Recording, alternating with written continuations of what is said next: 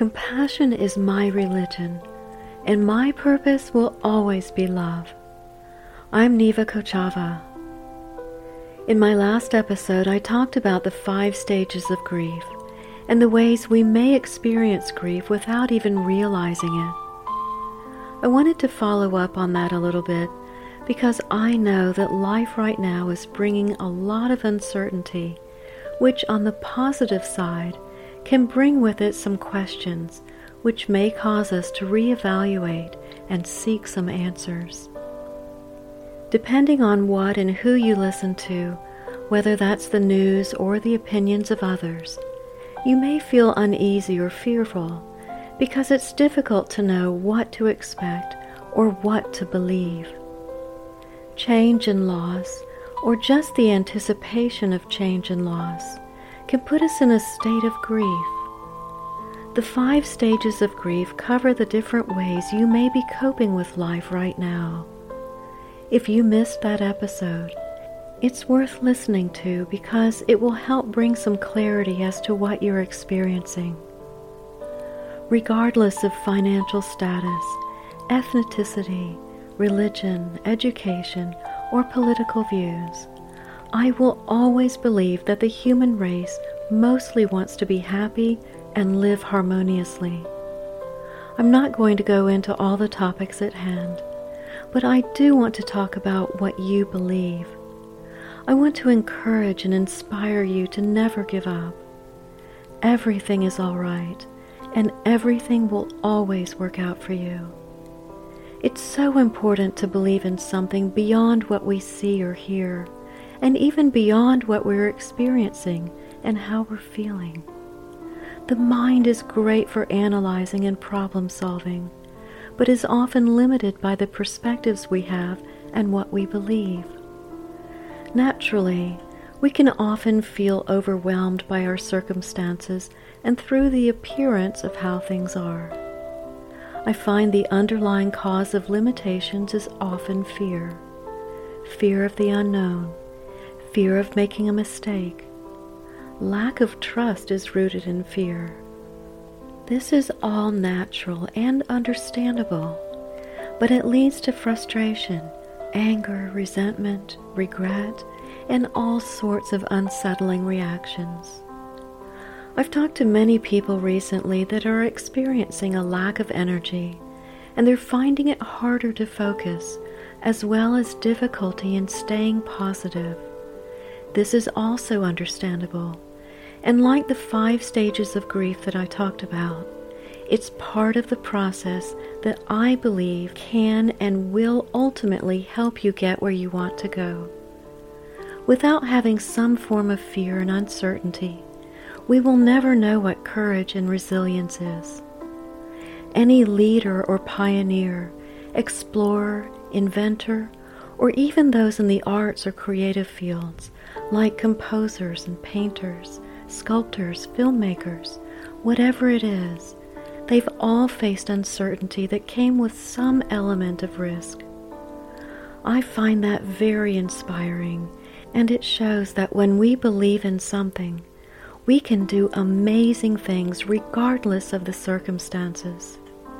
What or who do you believe in? If you believe in God or a higher power, that's good. This gives hope and assurance that things are overseen and we can believe that it will be okay. If you don't believe in God or a higher power, then you can still have hope and believe everything will be okay. We all should believe in something and have faith in what we believe. But do you trust what you believe? And do you know things will be all right? I do believe in God as the source of infinite love and creation. I believe all is energy and we are all connected. As much as I believe this, I also believe that if we don't trust what we believe, it amounts to little. Since I also believe all is energy and we're all connected as one with God or the source of infinite love and creative power, then it means we must also believe in ourselves. When I ask, What or who do you believe in? Regardless of anything else, you should believe in yourself and trust what you believe. Trust that you are, you can, and you will. You are, you exist. Trusting that in itself is a beautiful gift. Trust that you can do whatever you need or want to do. Trust that you will get through you will overcome and you will break through any perceived fears, limitations, setbacks, or struggles. This will give you confidence, and confidence means believing in yourself. And I'm asking you to trust what you believe. When you are confident in yourself, your world can change and new opportunities will come. When you keep at it, you can think about trust and confidence as something you will gain each day, and it will accumulate as you go. It's a daily practice. I'll give you some examples to help inspire and encourage you. Martin Luther King Jr., who was a great leader, said faith is taking the first step even when you don't see the whole staircase. So faith is not belief without proof, but trust without reservation. He trusted what he believed in, and his leadership of the modern American civil rights movement had a tremendous impact as the guiding light of our technique of nonviolent social change. Vincent van Gogh was a Dutch painter, generally considered one of the greatest post impressionists. He said, If you hear a voice within you say, You cannot paint, then by all means paint, and that voice will be silenced. That tells us he too struggled with his own inner voice, but he painted anyway. He painted in spite of being misunderstood and unaccepted by others because he believed in himself and followed his passion. He saw beauty in nature, and he loved what he saw, so he painted. Each time we face our fears, we gain strength, courage, and we gain confidence. Once we believe in ourselves, we don't have to try to convince others because you don't need others' approval. Great things are done by a series of small things brought together. How about Nikola Tesla? He was an inventor who pioneered the field of radio communication and was granted more than 100 U.S. patents.